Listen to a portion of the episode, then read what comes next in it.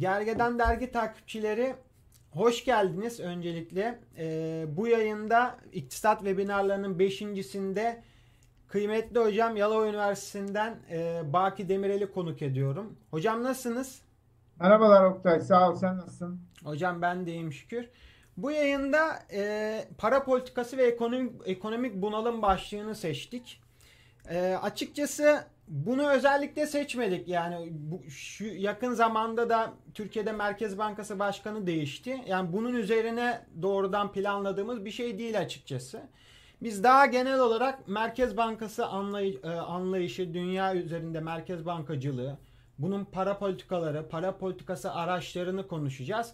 Ve bu araçların e, para politikasının ekonomik bunalımla ve bunu ortaya çıkaran işsizlikle, yoksullukla nasıl bir ilişiği var bunlar üzerine konuşacağız.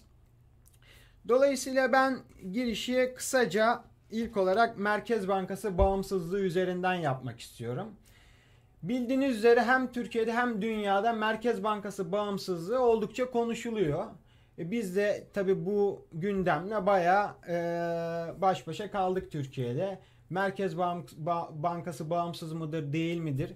Şimdi öncelikle hocama şu soruyu sormak istiyorum. Yani Baki hocam Merkez Bankası bağımsızlığı derken biz ne anlamamız gerekiyor? Merkez Bankası bağımsızlığı tam olarak nedir hocam? Yani önce şöyle başlayalım Oktay. Para parayı bir ekonominin kan kanı gibi yani bir ekonomideki kandır diyebiliriz para için. Yani bir vücutta kanın önemi neyse ekonomide de paranın önemi odur bana göre. Şimdi e, tabii paranın yaratılma süreci üç biçimde olabilir. Birincisi kredi genişlemesiyle, ikincisi kamu harcamaları yoluyla, üçüncüsü de dışarıdan e, yani e, dış e, ilişkiler sonucunda eğer e, ticaret fazlası veriyorsanız veya işte ödemeler dengesi fazlası veriyorsanız e, yurt içindeki parasal şeyi e, akım ve stok bağlamında e, parayı arttırır. E, şimdi merkez bankaları tabii çok eskilere gitmeyelim. Yani bankacılık okulu, nakit okulu tartışmalarına gitmeyelim. Öyle tartışmaları yaptığım videoları da var. Bunu biliyorum. Yani bu tartışmada var. Senin geçen e, yaptığın çekimlerden birinde. Yanlış hatırlamıyorsam. Ee, ama burada Merkez Bankası ne yapar? Bu parasal gelişlemeye eşlik eder. Birinci rolü budur. İkincisi de aslında bu paranın, ülke para biriminin e, değerini e, değerinin istikrarlı yani para biriminin istikrarlı tutmayı çalışır diyelim. E şimdi tek bir amaç e, bu parasal para değerini istikrarlamayı e, fiyat istikrarı olarak kabul edersek ki çok da yanlış değil. E, Merkez Bankası'nın görevini buna indirgediğimizde ana akım iktisat e, özellikle 1980'den sonra yani finansal sermayenin serbestleşmesiyle birlikte e, fiyat istikrarını merkez bankalarının temel amacı olarak görmüştür. Dolayısıyla bu bağlamda da bu fiyat istikrarını korumak için aslında fiyat istikrarını korumanın mantığı nedir?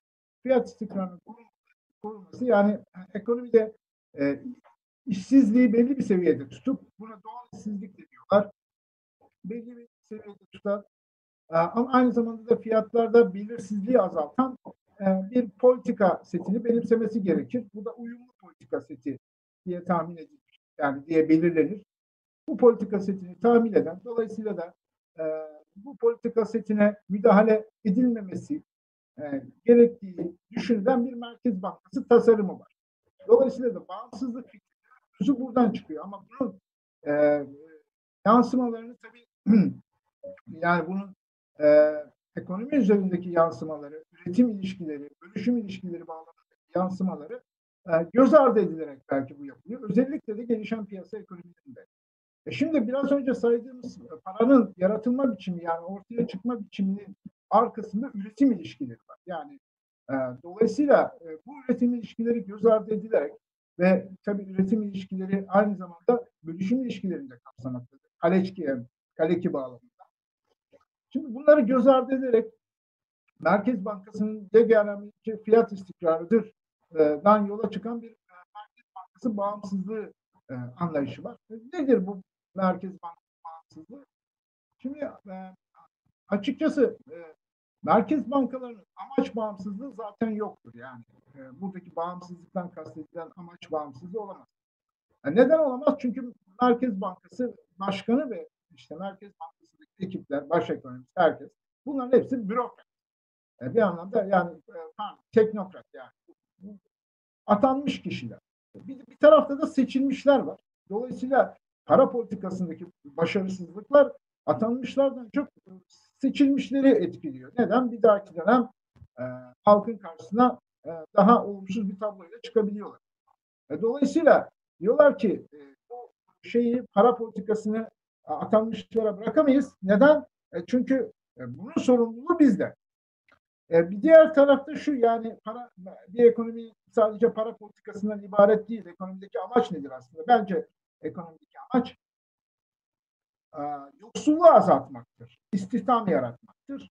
E, ve büyümeyi sağlamaktır. Ama bu büyümeyi sağlarken de kalkınmayı gözeterek büyümeyi sağlamaktır. Şimdi e, gerçekte e, böyledir ama e, şeye baktığımız zaman yani literatüre baktığımız zaman yani politikaların amacı işte belli bir büyüme, büyüme trendini sürdürebilmek e, dolayısıyla da e, halka işte ekonomik büyüyor e, dedirtebilmek e, ve bu bağlamda da Merkez Bankası'nın işte bu sürece eşlik ed- etmesini sağlamak aslında bu. Ve e, yine e, bu bağlamda da ya mesela hazine e, maliye politikalarında yine büyümeye eşlik edici biçimde davranmasını beklemek. Şimdi e, buradaki bağımsızlıktaki şey şu e, Merkez Bankası bağımsızlığı içinde politikaların, politikacıların bu amaçları yani e, Merkez Bankası kaynaklarını istedikleri gibi e, kullanmamalarını e, önlemek. Yani bu bağlamda aslında e, esas şey yani faizi aslında düşük tutmak. Faizi aslında düşük tutmak. E, ve e, küresel finansal sermayenin gelişmesine eşlik etmek e, Merkez Bankası bağımsızlığı fikrini üzülür. E şimdi e, o zaman e, ama bu, düşüncenin içinde bile Merkez Bankası'nın amaç bağımsızlığı yoktur. Nesi vardır? Araç bağımsızlığı vardır. E, bu araç bağımsızlığı e, nedir diye sorarsanız aktiflerini yönetebilme becerisidir. Yani politika araçlarını bağımsız olarak kullanabilme özgürlüğüdür. Evet. E, diyebiliriz. E, şeye baktığımız zaman da bu bağımsız olarak kullanabilme yani politika araçlarını bağımsız olarak kullanabilme hikayesine baktığımız zamansa burada karşımıza üç tane baskınlık çıkmaktadır. Nedir bu baskınlıklar? Finansal baskınlık yani finansal istikrarsızlık. Merkez Bankası'nın e, para politikası araçlarını e, bağımsız olarak kullanılmasında bir engeldir. Diğeri nedir? Dışsal baskınlıktır. Bunu olarak söyleyebiliriz. Aslında e, ülkenin firmalarının e, ve bankalarının hatta kamunun bilançolarının dolarlaşması riskidir. Yani bu dolarlaşma riski de Merkez Bankası'nın politik aracını nedir? Bu faizdir aslında. Ee, istediği gibi kullanma özgürlüğünü kısıtlayan bir şeydir. Üçüncüsü de e, şeydir, e, mali baskınlıktır. Nedir bu? Aslında bütçe disiplini diye bir şey vardır. Bu bütçe disiplini aşılırsa e, Merkez Bankası'na başvurulur. E, dolayısıyla da Merkez Bankası e, enflasyon hedefinden saparak e, bütçeyi finanse etmek peşinde koşarsa o zaman yine bu araç bağımsızlığından e, mahrum kalır düşüncesi. Şimdi bu tabii e, klasik çerçevede bütçe disiplini veya bütçenin bir mali alan hikayesi yani mali baskınlık hikayesi aslında Merkez Bankası bağımsızlığı fikrinin özünden bir tanesi. Niye? Merkez Bankası para politikasını yönetmeli, hazine maliye politikasını yönetmeli. Evet bunlar eşgüdüm içinde çalışmalı ama politikacıların veya işte maliye taraftan Merkez Bankası üzerinde bir baskı gelmesin. Şimdi bu böyle ama son zamanlarda mesela e, gerek Türkiye'de gerekse Amerika'da yani Trump'ın e, söylediği içinde bu bağımsızlık e, şöyle de ifade ediliyor. Merkez Bankası'nın bu araç bağımsızlığını kullanmasına politikacılar doğrudan etki etmek istiyor. Bu, bunu da nasıl yapıyorlar? İşte faizi düşürün baskısıyla yapıyorlar. İşte bağımsızlık tartışması da buradan geliyor. Yani araç bağımsızlığını engelleyen politik bir baskı var mı? Evet. Ee, ama burada tabii yine başlangıca dönersek aslında bu e, ya pardon araç bağımsızlığını engelleyen politik bir baskı var mı? Ama amaç bağımsızlığı olmayan bir kurumun araç bağımsızlığı olsa ne olur, olmasa ne olur gibi bir tartışmayı da e, yapıla, yapabiliriz e, diye düşünüyorum. E, burada tabii e, Merkez Bankası'nın yani asıl sorun nerede burada bence? Asıl sorun şu, Merkez Bankası'nın e, sadece fiyat istikrarına odaklı e, e, şeymiş, e, politika yapıcıymış gibi düşünülmesi bence. Evet, evet kesinlikle. Yani hocam ben de şunları eklemek istiyorum. Ee, açıkçası yani 2000 2001 kriziyle beraber geldi zaten o. Hani e, buradaki aslında o senkronizasyonu da Hazine ve Merkez Bankası arasındaki senkronizasyonun sağlanması için de en önemli şeylerden biri hazinenin e, bütçe dengesi. Yani bütçe açığı vermemeli ve bunun nasıl finanse edeceğine dair yollarının daha az araması ki zaten bütçe açığı verdiği anda hazine bir şekilde yani hazinenin ilk yaptığı şeylerden biri Merkez Bankası'nı aramak olur. Dolayısıyla bu çok iyi bilindiği için e, uluslararası finansal sistem tarafından bizde de işte 2000 itibariyle 2001 krizinden sonra e, işin hazine ayağında bütçe kısıtı e, ve Merkez Bankası'nda ise Merkez Bankası'nın amacının sadece fiyat istikrarı olduğu ve politikalarını fiyat istikrarı ve finansal e, sistemi sistemi gözetecek şekilde düzenle, düzenleyeceği belirlendi ve kanunen de Hazine ve Merkez Bankası arasındaki ilişik kesildi. Aslında Merkez Bankası bağımsızlığı derken hocam siz de bahsettiniz bir oradaki araç bağımsızlığından ama oradaki asıl meselelerden biri aslında bu. Yani Merkez Bankası'nın doğrudan doğruya arka kapıdan hazineyi fonlamaması. Hazine ile aradaki ilişiğin kesilmesi. Yani Merkez Bankası deyince aslında benim anladığım temel şey bu. Ee, yani çok tartışılıyor tabii ki de. Yani daha çok e, burada araç bağımsızlığı üzerinden insanlar merkez bankalarının bağımsızlığını tartışıyor. Ama bu meselenin merkezinde uzun bir süredir bu var. Çünkü özellikle daha geriye gittiğimiz zaman ki bunun ilk ortaya çıkışların çıkış yılları yine 1980 itibariyle 80 sonrası gelişen politikalarla beraber özellikle 90'da e, ortaya çıktı. Buradan geriye gittiğimiz zaman zaten merkez bankaları ile hazineler çok beraber çalışıyordu zaten. Ve hazinelerin merkez bankalarında hesapları vardı ve merkez bankalarının amacı o yıllarda ve Türkiye'de de yani 90'lı yıllarda ve daha öncesinde bir şekilde Merkez Bankası hazineyi bir şekilde finanse ediyordu. Yani bunun tarihi çok şeyde değil yani e, çok e, yeni aslında yani çok uzun bir tarihi de yok buradaki e, Merkez Bankası ve hazine ilişiği anlamında. İkinci sorumuza doğru ilerleyelim hocam. Şimdi Merkez Bankası e, ve para politikalarına baktığımız zaman özellikle 1960 itibariyle ortaya çıkmış ve 70'lerden sonra özellikle etkisini arttırmaya başlamış. Bu monetarist akım dediğimiz parasalcı akım ve ondan sonra onun üzerine bina edilmiş e, işte yeni Keynesyen yorumlar ve bu iki akımın e, bir şekilde senteziyle beraber yeni konsensus dediğimiz işte Taylor Rule ve bunun ileri uygulamalarının yapıldığını görüyoruz ve bu çerçevede de merkez bankalarının yaptığı temel şeylerden biri enflasyon hedeflemesi. Fakat şunu görüyoruz bir gerçek olarak. Bu enflasyon hedeflemesi sürekli ama sürekli sapıyor. Merkez bankaları hedefledikleri enflasyonları bir türlü tutturamıyor. Bu sadece Türkiye özel değil, Türkiye özel değil. 2000'li yıllardan itibaren biz sanırım bir defa tutturmuşuz.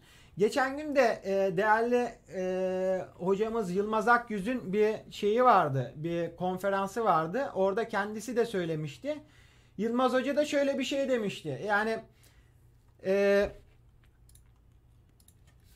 Yılmaz Hoca da şöyle bir şey demişti. Yani nasıl e, hani Merkez Bankası zaten e, hani bu e, e, enflasyon hedeflemesini zaten tutturamıyor. Dolayısıyla bu enflasyon hedeflemesini tutturmaya çalışmasının da bunun üzerinde diretmesinin de bir anlamı yok demişti Yılmaz Hoca. Ben de bu eksende hocama aslında ben hiç duyamadım ya. Bir süre sesini hiç alamadım yani. Evet. O... Şöyle o zaman sorumu özetleyeyim hocam.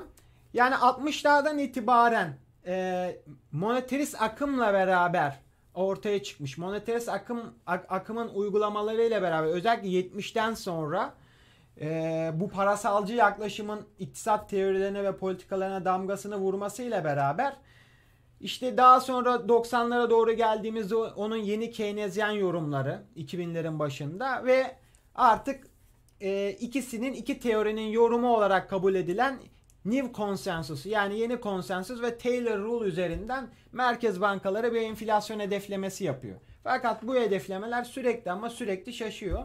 Ve bu sadece Türkiye'ye has bir e, durum da değil. Yani bütün dünyada böyle. Fed'in de sürekli e, enflasyon hedeflemeleri şaşıyor. Yani Google'a herhangi bir şekilde yazdığınız zaman missing inflation target deyince onlarca makale ortaya çıkıyor ve insanlar gerçekten bunun üzerine yoğun bir şekilde konuşuyor.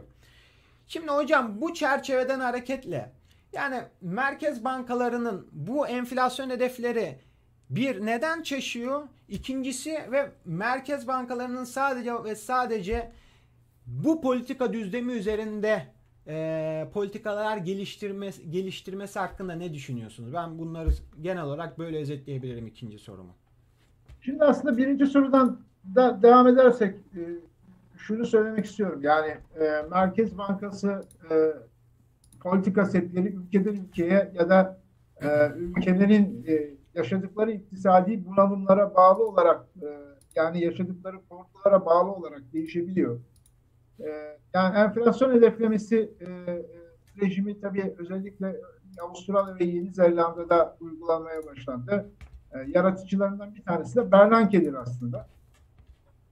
Ve e, burada e, şu vardır yani ara hedef kullanılmaksızın çünkü geçmişte e, özellikle gelişen piyasa ekonomilerinin ara hedefe bağlı uyguladıkları ki bunlar daha çok döviz ve ücretlerin çapalanmasıdır. E, biçiminde olmuştur. E, her ikisinde de yani ücretlerin çapalanmasında aslında gelir dağılımı oldukça bozucu ve e, sonuç olarak yine e, hükümetleri ve işte büyüme üzerinde sorun yaratan biçim almıştır. Hükümetleri olumsuz etkileyen ve büyüme üzerine sorun yaratan bir biçim almıştır. E, kur çapaları ise nihayetinde e, özellikle artan cari açık ve ülke para biriminin aşırı değerlenmesine bağlı da ödemeler dengesi krizlerine neden olmuştur. Evet. Bunu işte 92 e, 86 Meksika yanılmıyorsam 92 Meksika hatta Euro bölgesi ERM krizi 94'te e, pardon 94'te Meksika Yine 94'te Türkiye ama Türkiye'nin öyle çok büyük bir kriz sayılmıyor. Yani 97 Asya krizi gibi, işte Brezilya krizi, Rusya krizi, takiben 2000 Türkiye krizi gibi krizler aslında bu tip çapa e, politikalarında, döviz çapası politikalarında bir sonuç. E, e, daha önce e, şunu şu, şu da ortaya çıktı yani e, ara hedef kullanılmasının bir nedeni de merkez bankalar acaba para arzını belirleyemedikleri çok açık. Yani para arzlarını kontrol para arzını kontrol edemedikleri çok açık. Dolayısıyla e, yani elde bir tane araç var aslında. Bu Merkez Bankası yani dışsal olan e, modelde dışsal olan bir tane araç var. O araçta e, faiz, o faiz de politika faizi nedir? Aslında repo faizi. Repo piyasasındaki faizi Merkez Bankası e, şeyiyle e, faiziyle yani kısa vadeli faizi Merkez Bankası faiziyle e, politika faiziyle e, yakın tutmaya çalışmak hikayesi. E, şimdi burada tabii e, e, bu korkulardan bahsetti. Yani ülkelerin korkuları tabii e, ve e, yapabilecekleri yani kontrol edebilecek bir tek değişkenin yani belirledikleri tek değişkenin faiz olması e, Tyler kuralı bağlamında yani enflasyon hedeflemesi e, ve Tyler kuralı bağlamında e, şöyle bir duruma yol açtı. Yani e, neyden çekiniyorsunuz daha çok? Yani enflasyondan mı çekiniyorsunuz yoksa işsizlikten mi çekiniyorsunuz? E, bu bağlamda da işte bir politika seti oluşturabiliyorsunuz. Mesela Bundesbank, Almanya, İkinci Dünya, İkinci Dünya Savaşı'ndaki e, enflasyon korkularına bağlı enflasyonu yani fiyat istikrarını çok ciddi alan. Dolayısıyla enflasyona tepki katsayısı e, yüksek olan, enflasyondan nefret katsayısı diyelim, yüksek olan bir banka. Bunun e, şeye yansıması da yani Avrupa Merkez Bankası'na yansıması da olacak. Yani Bundesbank temelli bir bankadır aslında ECB. Böyle diyebiliriz. Yani enflasyon korkusunu daha derin hisseden bir bankadır. En azından 2008 krizine kadar böyleydi. Ya buna karşılık FED 29 krizini yaşamış bir ülke. Dolayısıyla işsizliği yaşamış bir ülke. Burada da tabii istihdam e, meseleleri, e, büyüme meseleleri Amerika yani Fed'in temel korkusu haline gelmişti. Yani bizim gibi ülkelere baktığımız zaman da e, nedir aslında kronik enflasyon yaşayan 90'lı yıllar boyunca kronik enflasyon yaşayan ülkelerde işte enflasyon korkusu e, evet. temel belirleyici hale gelmişti. E, fakat yani bu e, fiyat istikrarı yoluyla acaba ya da enflasyon hedeflemesi yoluyla e, bu başarılabilir. Şimdi tekrar edeyim. Enflasyon hedeflemesinin aslında seçilmesinin yolu nedir? Aslında e, ana akım literatürde yazdığının ötesinde Merkez Bankaları bir tane araç var. Yani gerçekte kullanabileceği, belirleyebileceği modelde dışsal olarak yani faizleri dışsal kabul ediyoruz. Ee, bir araç vardı. Bu da faiz. Dolayısıyla bu ara bu aracı kullanarak doğrudan enflasyonu hedefleyebileceği bir politika setidir aslında enflasyon hedeflemesi. Ee, yani Tayyip Kur'an'ın basit işleyişi nedir? Eğer ekonomi e, e, hedeften şaşarsa enflasyon, ekonomide hedeften şaşarsa enflasyon, Merkez Bankası politika faizini arttırır. Eğer büyüme gerçekten oldukça fazla düşmüşse, ekonomi daralmaya gidiyorsa bu sefer Merkez Bankası e, politika faizini indirir. Yani ekonomi büyü daralırken Merkez Bankası'nın politika faizini indirmesi aslında şeydir. Yani konjonktür yönünde bir politikadır. Evet. E, konjonktür karşıtı bir politikadır. Yani ekonomi daralırken e, politika faizi indirir. Dolayısıyla da ekonominin e, eşlik etmesini sağlar. Yani aslında merkez bankaları biraz e, ekonomi yani ana akım iktisat veya işte postkeynezyen e, işte uyumcular bağlamında düşünürsek e, burada şeye eşlik etmek vardır yani. E, piyasaya eşlik etmek evet. veya işte ekonomideki koşullara eşlik etmek e, şeyini söyleyebiliriz. Bir e, durum, durumdan bahsedebiliriz. E, fakat e, şunu unutuyoruz. E, bu ilişkilerde yani e, fiyat istikrarı hedefine ulaşma e, tek başına ekonominin e, tüm sorunlarını çözmeyecektir, çözmemiştir. 2000 krizinde, 2008 krizinde e, bize bunu göstermiştir. Nedir? Yani fiyat istikrarı vardır. Ya da Asya krizi aslında daha da geriye gidersek Asya krizi de göstermiştir. E, ekonomide yani fiyat istikrarı iyi. İşte aslında işsiz, istihdam da istihdam rakamları da iyi. E, şey de iyi. E, yani işte cari dengelerde de sıkıntı yok ama kriz çıkıyor. Evet. Yani 2008'de de öyle bir kriz çıktı. Asya'da da kriz çıktı. Bu neden? Çünkü bu e, şeydir yani e, beklentilerdeki olumsuzluk. Yani evet. ödeyememe problemi mesela örneğin borçları ödeyememe problemi evet.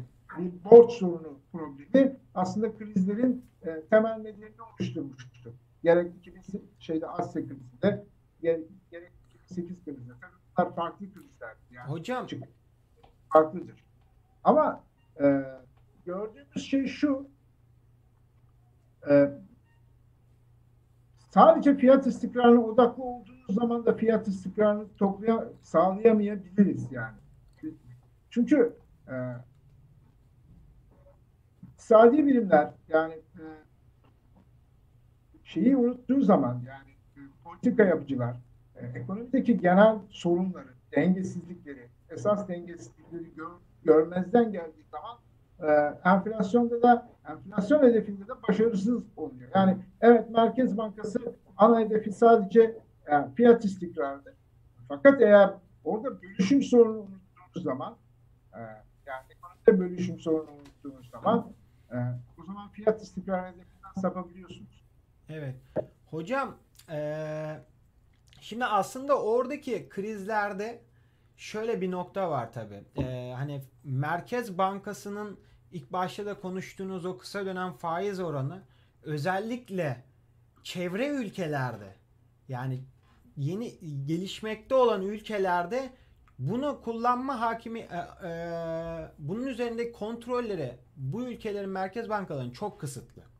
Ve aslında oradaki fiyatların oynaklığını da kur çok belirlediği için özellikle bizim gibi ülkelerde e, dolayısıyla bu ülkeler sermaye kontrolleri yapmadığı için sermaye akışı serbest olduğu için yani dışsal dünya ekonomisi en ufak bir şekilde kötüye gittiği zaman bundan çok ciddi bir şekilde etkileniyor. Buradaki sermaye çıkışları da kuru yukarı doğru hareket ettirdiği için aslında Merkez Bankası her ne kadar e, faiz işte faiz eliyle faizi de çok indiremiyor yani. Dolayısıyla orada hani bir şeyi de tutturması gerekiyor. Yani dünya çapında... Ben oraya geleceğim Oktay. Yani evet çok haklısın. Şimdi e, şu, ya sanki hani Asya krizlerinin temelinde de özellikle bizim son dönemde Türkiye'de yaşadığımız krizin temeli de aslında bu. Yani aynı anda hem faizi ve e, şimdi o Tabii. imkansız üçleme diye bir şey vardır da ya bu kuramın özellikle e, yani bizim gibi gelişmekte olan ülkelerde uygulanması pek iç açıcı değil. Yani pek geçerli de değil. Yani bırakın bunu tabi yakın zamanda Yılmaz Hoca da vurgulamıştı Yılmaz Akyüz Hoca. Yani bırakın birini kontrol etmeyi. Yani ya faiz ne diyor o kural? Eğer ser, sermaye akışı serbestse ya faizi ya da döviz dövizi üzerinde bir seçim yapmak zorunda. Ya bırakın seçimi.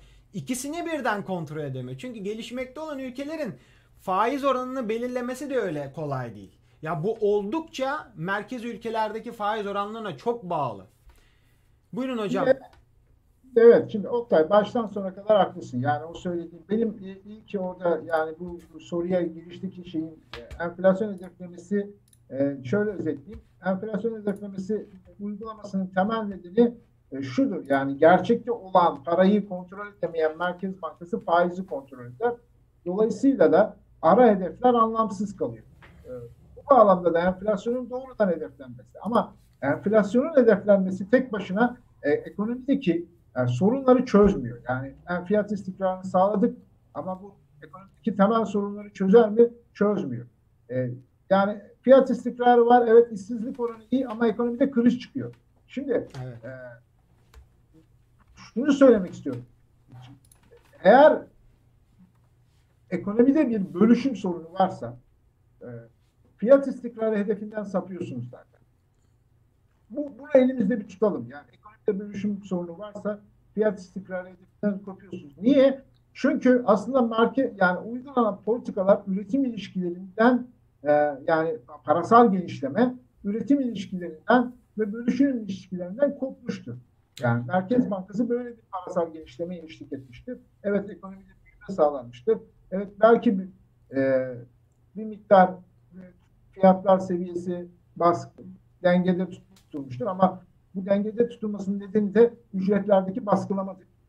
Evet. Ee, dediğin noktaya gelirsek şimdi bu tür bir büyüme e, dışarıdan fon girişiyle de sağlanmış olabilir. Neden? Çünkü e, bankalar kredi verme kolaylığı sağlar. Nedir bu kredi verme kolaylığı? Bankalar e, kredi verirken e, yani e, rezervleri nasıl e, şey yaparız e, kontrol ederiz diye düşünmezler. Aslında böyle bir düşünme düşünmeye de ihtiyaçları yok. E, ama e, bu para yaratım sürecinin bir parçasıdır. E, dışarıdan fon girişi. E, şimdi bu aynı zamanda biraz önce söylediğim yani Merkez Bankası üzerindeki baskınlıklardan bir tanesidir. Bu da dışsal baskınlıktır. Evet. Şimdi dışsal baskınlık altında şimdi bu Merkez Bankası'nın bağımsızlığı tabii imkansız işleme içerisinde değerlendirebiliriz. E, imkansız işlemenin aslında bir hipotez olduğunu unutmayalım. Yani e, genel geçen bir şey de değildir. Ve e, Frankel mesela 99 çalışmasında da şunu söylemiştir. Yani e, her ülke içinde her zaman ideal bir kur sistemi yoktur diye. E, buradaki imkansız üçleme senin belirttiğin biçimde. Yani üçgenin e, üç tarafında da ideal koşullar var. Neler? Sermaye hareketleri serbesttir. E, dolayısıyla da e, kolaylıkla e, krediye ulaşılabilir. Yani yurt içi kredi genişlemesi veya dışarıdan bir kredi genişlemesiyle ekonomik büyüme e, sağlanabilir. Veya e, bu sermaye hareketlerinin serbestliğiyle mümkündür. Veya e, fiyat istikrarı çok istenen bir durumdur. Değil mi? E, ve aynı zamanda e, şeydir e, yani e, sabit kur, kur istikrarı da istenen bir durum. Yani Merkez Bankası'nın bağımsızlığı ve sabit kur sistemi. Yani üçgenin bir tarafında e, sağ şey vardır, bağımsız sermaye hareketleri vardır. E, diğer tarafında sabit kur sistemi vardır. Diğer tarafta da esnek kur sistemi var. Evet. Şimdi e, Çin Merkez Bank şimdi eğer borçlar bu kadar fazlaysa bir ülkenin e, döviz yükümlülükleri bu kadar fazlaysa banka bankacılık sisteminin veya reel sektör döviz yükümlülükleri bu kadar fazlaysa biraz önce söylediğim şey e, küresel veya yurt içi beklentilerdeki bir olumsuzluk evet. mesela salgında olduğu gibi veya işte e, 2014'te Fed'in faizi artırıcı 2013'ün Mayıs Haziran'da işte Bernanke'nin ben faizleri arttırabilirim ya da parasal genişlemeyi durdurabilirim. Faizleri arttırabilirim değil de parasal genişlemeyi durdur, durdurabilirim sözü bile sermaye çıkışlarına neden olmuştur bizim gibi ülkeler. Evet. Veya pandeminin yarattığı güven sorunu sermaye çıkışlarına neden olmuştur. Bunlar ani duruştur. Sermaye hareketlerinin Özellikle bu ekonomiler kırılgansa bizim gibi ülkeler kırılgansa bu ani duruş çok daha sert biçimde olabilmektedir. Bu aslında ekonomide parasal bir daralmaya da yol Ani duruş meselesi. E şimdi e, bu parasal daralma aslında bir krizdir. Bir krize, kriz anlamında. Yani buradaki ani sıçrayışlar, ani e, ülke para biriminin ani değer kaybetmesi. Şimdi böyle bir ekonomide yani bilançoları dolarlaşmış firmaları ve bankaların bilançoları dolarlaşmış bir ekonomide esnek kur sistemi bile uygulasa Merkez Bankası bağımsız para politikası uygulayamaz. Yani nedir? Faizi kur hareketlerini dikkate almadan belirleyemez. Ben 2016'da mesela e, hatta daha öncesinde de Merkez Bankası'nın bu bağlamda Türkiye Cumhuriyet Merkez Bankası'nın FED bağımlı olduğunu söylemiştim. Neden Türkiye'nin özellikle firmalarının finansal olmayan reel sektörün dövizleri yani dış borç çok yüksek. Dolayısıyla dışarıdan politik bir baskı olmasa bile Merkez Bankası e, Fed'in politikalarını küresel e, sermaye hareketlerini dikkate almadan e, şeyi belirleyemez dedim. Yani faizi e, belirleyemez. Kesinlikle e, bu bağlamda bağımsız değildir. Yine e, Çin Merkez Bankası'nın e, sanırım 2017'de ya da 2018'deki bir çalışması San ve Lee, onlar da aslında biraz önce senin söylediğin şeyi söylüyorlar. E, hangi kur sisteminde olursa olsun eğer bir ülke e, dolarize olmuşsa yani yükümlülük dolarizasyonuna sahipse evet. e, bu ülkede e, imkansız işlem e, işlemez. İmkansız işlem çalışmaz. Yani ister esnek kur sistemi uygulayın, ister sabit kur sistemi uygulayın. Sermaye hareketleri tam serbestse e, bağımsız para politikası uygulayamazsınız. Evet. Bunun karşılığını biraz önce senin söylediğin sermaye kontrolü. Yani Şimdi bu sermaye hareketlerinin yönetilemezliği 2000 Fisher iki kutup hipotezine dayanır. Bu ana akımın temel görüşüdür. Der ki sermaye hareketleri yönetilemez. Ama 2008 krizi çıktıktan sonra 2009-2010 IMF'deki çalışmalara bile sermaye hareketlerinin yönetilebilmesi üzerine çalışmalar çıkmıştır. Özellikle gelişen piyasalarda. Evet, evet. Döviz kurunun da bir politik aracı olarak kullanılması gerektiği hatta rüzgara karşı durmak gibi e, söylemler geliştirilmiştir. E, yani bu bağlamda Merkez Bankası'nın eğer dışsal baskınlığa sahip bir ekonominiz varsa, bilançolarınız bozuksa e, şey uygulayamazsınız yani. Politik bir baskı olsa bile bağımsız bir para uygulayamazsınız. Yapacağınız tek şey ne? Sermaye kontrolü. Ama sermaye kontrolü getirdikten sonra e, bu, bu ülkeye şu anlamı gelmemektedir. Yani sermaye kontrolü olan ülkede yabancı sermaye gelmez çıkmaz demek Yani Yılmaz Akyüz'ün de belirttiği gibi bizim gibi gelişmekte olan en önemli sorunu aslında kontrolsüz sermaye girişleri. Kesinlikle hocam, kesinlikle öyle. Hocam e, zaman da ilerliyor. Son sorumuza doğru, yani son konu başlığımıza doğru e, geçmek istiyorum. Şimdi aslında yani bizim bu kadar çok para politikası ve Merkez Bankası konuşmamızın nedenlerinden biri de bunun dışında bir mali politikanın olmaması. Yani ma- gerçek anlamda yani bir maliye politikası maalesef yok. Yani dünya çapında. Maliye politikası yok değil Oktay. Maliye politikasının yok olduğu düşünülüyor. Ya şöyle hocam yok yani olduğu bir düşünülüyor. mali alan e, şeyi e, var. E, kıstası var. Çok fazla eğer hazine borçlanırsa, borçlarını arttırırsa, kamu açık verirse, evet. ülkelerde faiz dışı açık verirse e ne yapalım? Yani bu maliye politikası kullanamayız. E, o zaman bütün ekonomi yükünü para politikasının omuzlarına yıkarım düşünce var ama evet seni dinliyorum. Evet. Yani hocam aslında şöyle yani e, özellikle bizde 2001 krizinden sonra o e, da, gelen e, az önce bahsettiğim gibi temel kriterlerden biri biliyorsunuz ya yani bağımsız Merkez Bankası anlayışı yani Fed'in yani Fed diyorum Merkez Bankası'nın hazineden kopukluğu aynı zamanda e, Merkez Bankası'nın fiyat istikrarını sağlaması için bütçenin e, bir denge politikası gütmesi gerekiyor. Yani hazinenin bir denge politikası gütmesi gerekiyor. Bunun nedenlerinden biri de şu. Yani ben bunu e, bir makalede yazmıştım bizim sitemizde. Eğer ki hazine istihdama yönelik, üretime yönelik çeşitli politikalar yaparsa yani doğrudan üretim birimleri açar. İşte bizdeki kamu e, e, e, kitler gibi, kamu iştirakleri gibi doğrudan doğruya istihdama yönelik politikalar yaparsa aslında sistemin o gerek e, gereksinim duyduğu sürekli ihtiyaç ihtiyacı olan işsizlik havuzunu e, daraltmış olacak. Yani emek piyasalarını daraltmış olacak. Emek piyasalarının daralması demek ücretlerin yukarıya doğru hareket etmesi demek. Ücretler yukarıya hareket ederse hocamın da dediği gibi az önce yani aslında bunun nedeni yani enflasyonun aslında temel nedeni bölüşüm sorunu. Tamamen burada yatıyor. Eğer ki ücretler yukarıya doğru hareket ederse işçiler yani çalışan kesim ciddi bir şekilde talepkar olursa işte sendikalaşma artarsa bu fiyat istikrarıyla tamamen çelişen bir nokta. Dolayısıyla buradaki kısıt yani Merkez Bankası bağımsızlığının ve Merkez Bankası'nın sadece fiyat istikrarına yönelik politikalar yapmasını bütçe dengesinin izliyor oluşu bu.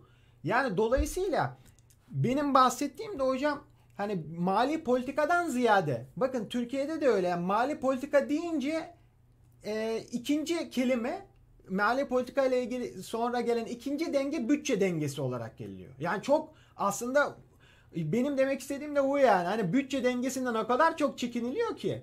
Bunun nedenlerinden biri de işte piyasadaki hızlı bir şekilde istihdamı, istihdama yönelik politikalarla beraber emek piyasasının daraltılması ile ortaya çıkacak olan fiyat hareketliliğini aslında buradaki temel korku.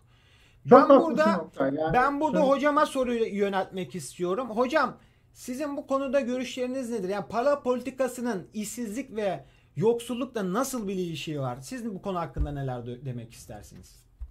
E, şimdi e, sana şöyle iki tane ilave yapayım Oktay. Yani e, bütün hikayeyi para politikasına yıkmak, e, işsizlik ve yoksulluğu nasıl arttırır konusuna gireceğiz ama e, şöyle yani e, kamu harcamaları aslında karların bir parçasıdır. Kabul edebilir miyiz bunu yani? Kamu harcamalarındaki artış karları da arttırır. Yani kamu yatırımlarındaki artış karları da arttırır. Bunu kabul edebiliriz değil mi? E, e, bir de yani bu Minsky bağlamında bunu düşünürsek e, bu aslında e, sermayenin iste, istemeyeceği bir şey değildir. Kamu harcamalarının yapılması, kamu yatırımlarının artması. Bir de şunu söylemek lazım. Yani kamu yatırımları hep yanlış bilinen bir şeydir. Yani bu tasarruf gerekir. E, bütçe açığı var. Yani bu aslında bir tasarruf açıdır. Cari açık var, tasarruf açıdır. Dolayısıyla da aslında e, bizim tasarruf etmemiz lazım. Hatta e, IMF gelir siz çok borçlusunuz değil mi? Yani ne yapmalısınız? İşte kemer sıkma politikası izleyin. E, dolayısıyla da e, tasarrufları arttırın e, derler. Fakat bu aslında bir borç yönetimidir. Yani onlar bizim tasarruflarımızı arttırmamızı istedikleri için değil, e, kendi verdikleri parayı e, tahsil için bunu isterler. Kesinlikle. E, borç yönetimi hikayesidir. E, emekçiden kısarsınız, tarımdan kısarsınız, tarıma yapılan desteklerden kısarsınız, kamu hizmetlerinden kısarsınız ve bunun adına da tasarruf dersiniz ama aynı zamanda bu ekonomideki daralmayı ve aslında enflasyonu besleyen bir şeydir. E, neden? E, Davidson'ın e, yanılmıyorsam Davidson'ın kitabında e, şudur yani bu e, şeyler e, enflasyonu biraz ücret itişli e, diye düşünmek lazım. Özellikle emek yoğun ekonomiler. Burada e, emek yoğun ekonomilerde e, yani şeyi kıssanız bile yani parasal daralmayı kıssanız bile eğer ücret itişli bir şey varsa enflasyon tepki yaratabilir belki. Ee, yani burada yani enflasyondan nasıl kurtulacaksınız o zaman? Ücret artışlarıyla verimlilik artışları yani ücret artışları ve verimlilik artışlarını e, beraberinde götürmeniz gerekiyor. Yani bunu başarabilirseniz yani ücret artışları ve verimlilik artışlarını beraber götürürseniz ve kaynak dağılımını etkin kullanırsanız e, bu bağlamda e, şeyi de yani enflasyonu da belki kontrol edebilirsiniz. Bu yüzden enflasyon e, bir bölüşüm sorunudur. Evet. Yani eğer verimlilik artışlarını e, göz ardı ederek ücretleri baskılayarak enflasyonu düşürmeye çalışırsanız bu aslında e, enflasyonu düşmez çünkü arıza sorun çıkar, üretimde sorun çıkar. Üretimde sorun çıktığı için de e, sizin parasal genişlemeniz orada çok işe yaramayacaktır. Evet. Ya da pardon parasal daralmak yani kredi daralmanız bile e, orada çok işe yaramayacaktır bana göre. E, bir, bir diğer nokta da şu e, bu hani e, şey vardır yani kam, yatırım tasarruf hikayesinde kamu yatırımları arttıkça aslında tasarrufları da arttırırsınız. E, bu tasarruflar arttıkça yani aslında büyümeyi arttırırsınız. Büyümeyi arttır, arttırdıkça tasarrufları arttırırsınız. Yani e, kamu harcamaları tamamı kredi kamu yaratmaz. Kredi in de yaratır. E, ve siz sadece enflasyona odaklı bir politika izleyerek veya ücretleri baskılayarak e, baskılayacak bir politika isteyerek, izleyerek e, enflasyondan kurtulamazsınız. Türkiye e, bunu başarabildi mi? Yani e, şeye bak 2002-2008'deki enflasyonun başarılı olduğu dönemde de ücretler baskılanmıştı. E, evet. Ama e, tamamen enflasyon hedeflemesine geçince 2006 yılından sonra şunu gördük ki yani enflasyon e, hiçbir zaman hedefi tutturamadık. Ama aynı zamanda işsiz, işsizlik yarattık. Yani hem işsizlik, e, işsizlik oranı yüksek oldu e, hem enflasyon yüksek oldu e, ve e, büyüme de değil mi? Parasal genişlemeye bağlı olarak yüksek oldu. E, ama bunun bir hormonlu büyüme olduğunu gördük. Yani istihdam yaratmayan büyüme olduğunu gördük. İstihdam yaratmayan e, böyle büyümeler yani sadece Türkiye'de değil bunu yapan bütün ülkelerde böyle. Yani kalkınmayı gözetmeyen, bölüşümü gözetmeyen, istihdam yaratmayan büyümeler eninde sonunda enflasyon yaratacaktır. Siz istediğiniz kadar enflasyon hedeflediğinizi söyleyin ama gerçekte politika setimizin böyle olmadığını göstermektedir. Bu politika setindeki başarısızlık e, aynı zamanda e, bölüşümde bölüşüm sorununu etkin e, çözemediğinizi, böyle bir derdinizin belki olmadığını e, göstermektedir. E, ve e, bu aynı zamanda yine sizin politika başarısızlığınızda e, başarısızlığına da yol açar. Yani evet büyürsünüz ama bu büyüme istikrarlı, sağlıklı, yani sürdürülebilir olmak için e, bir noktada e, küresel koşullar terse döndüğünde e, bütün sorunlar yüzüne çıkabilir. Oktay'cığım. Evet hocam çok güzel e, noktalara değindiniz. E, benim son kısımdaki söylediklerini de adeta tamamladı. E, hocam e, belki şunu da ekleyebiliriz diye düşünüyorum. Şimdi aslında bir ekonomide iki çeşit mal tipi var aslında. Bir sermaye malları, bir de tüketim malları. Şimdi aslında kamu ben hani e, bir fiscal policy yani bir e, mali politikanın olmamasını aslında şuraya dayandırıyorum. Yani mali politika aslında bugün temelde bütçe dengesi üzerinden gidiyor ve daha çok vergiler, vergi afları e, üzerinden yürüyor. Fakat benim burada bahsettiğim kamunun doğrudan doğruya bu sermaye malları üzerine yani üretime dayalı bir yatırımlarda bulunması. Sermaye Evet onu dedim yani bu pozitif etki yapar zaten. Evet, evet. yani sermaye malı üretimleri şöyle yani sermayede istihdam edilen bir işçinin harcayacağı gelir harcay harcayacağı e, ve satın alacağı tüketim malları aynı zamanda yani bir gelirin bir işçinin o sanayide çalışan bir işçinin harcaması diğerinin geliri. Yani tüketim malları üreti, üreten sektördeki hizmet sektöründe kişilerin geliri. Dolayısıyla buradan yapılan harcamaların etkisiyle tüketime yönelik yatırımların ve çeşitli vergi indirimlerinin yaratacağı etki çok daha farklı.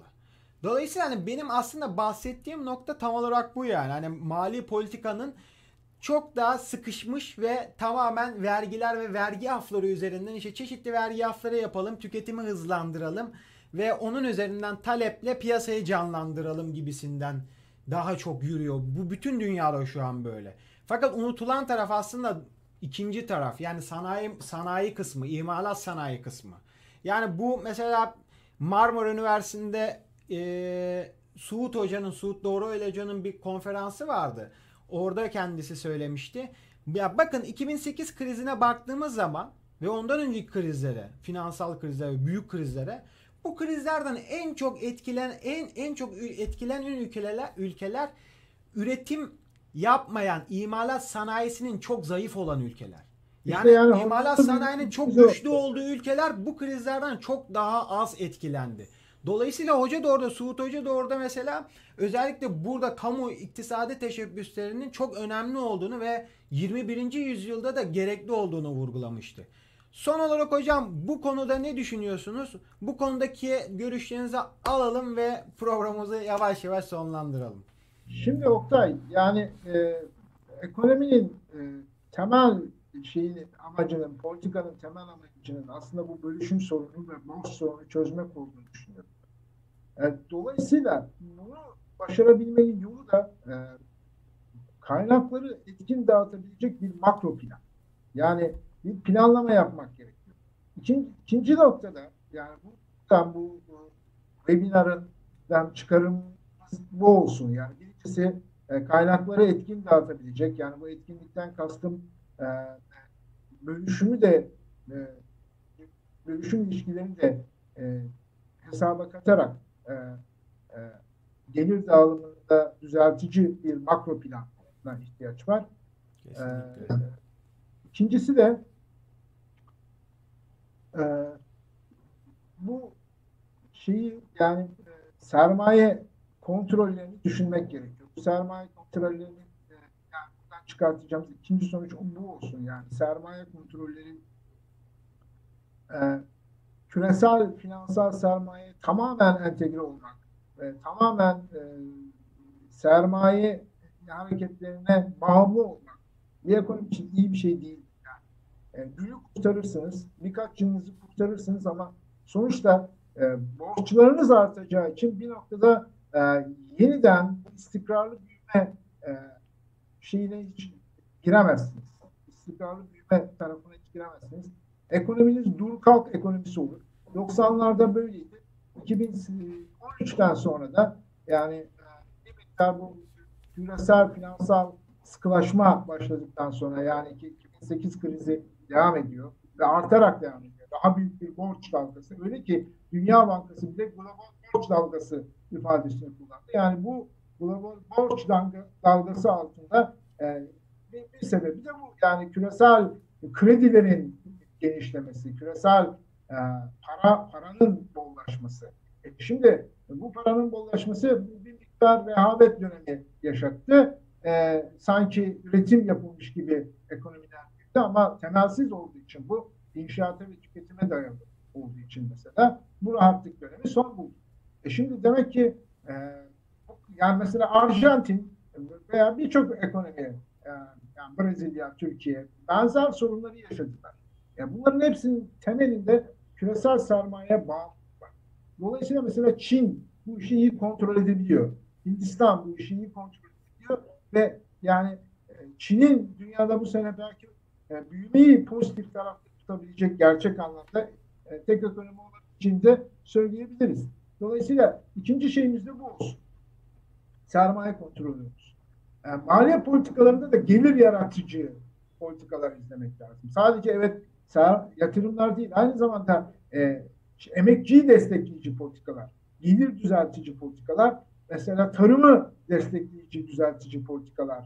E, bu yani bölüşüm sorunun bir tarafı emekçi, e, diğer tarafı çiftçi.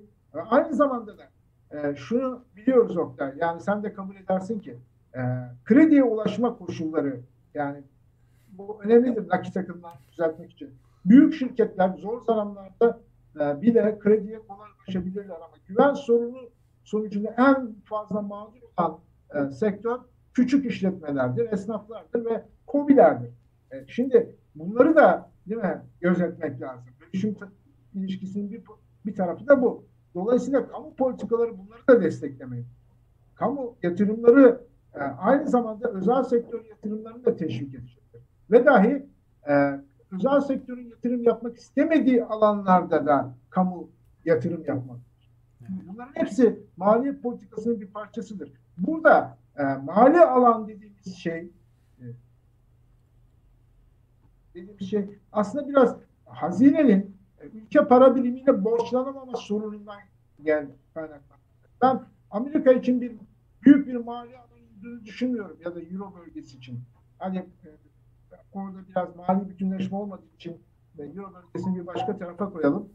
Evet. Aa, ama mesela Japonya e, yüzde 206, yüzde 300 borçlanma yaptı. Yani e, demek ki e, oradaki sorun o değil yani mali alan tartışma değil. Yani e, ekonomi istikrarlı bir çerçeveye oturtmak lazım. E, istikrarsızlığın kaynağının da e, çok yoğun biçimde küresel finansal sistem entegrasyondan geldiğini düşünelim. E, bunu gözetecek biçimde bir makro planla e, bölüşüm sorunu da çözebiliriz diye düşünüyorum. Hocam çok teşekkür ediyorum. Çok güzel bir program oldu. Ee, çok önemli noktalara değindiniz. Bütün cevaplarımı, bütün sorularımı cevapladınız. Ee, teker teker vurgulamaya çalıştınız. Oktay dilimiz döndükçe e, daha e, geniş bir şeyde yani karşı karşıya gelirsek bu ses sorunu beni biraz tedirgin ediyor açıkçası. Evet, evet. Ee, dolayısıyla e, daha böyle e, pandemi bir an önce bitsin de yüz yüze e, daha derin konulara girebilelim. Yani evet. bu özellikle parasal meselelerle ilgili olarak. Evet, evet.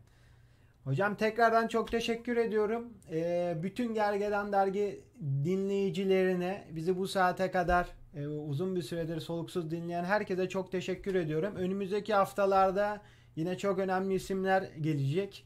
E, şu an e, isimlerini vermiyorum ama çok önemli isimleri burada ağırlayacağız. Hepinizi bekliyoruz. Çok teşekkür ederiz. Herkese iyi akşamlar diliyoruz. İyi akşamlar.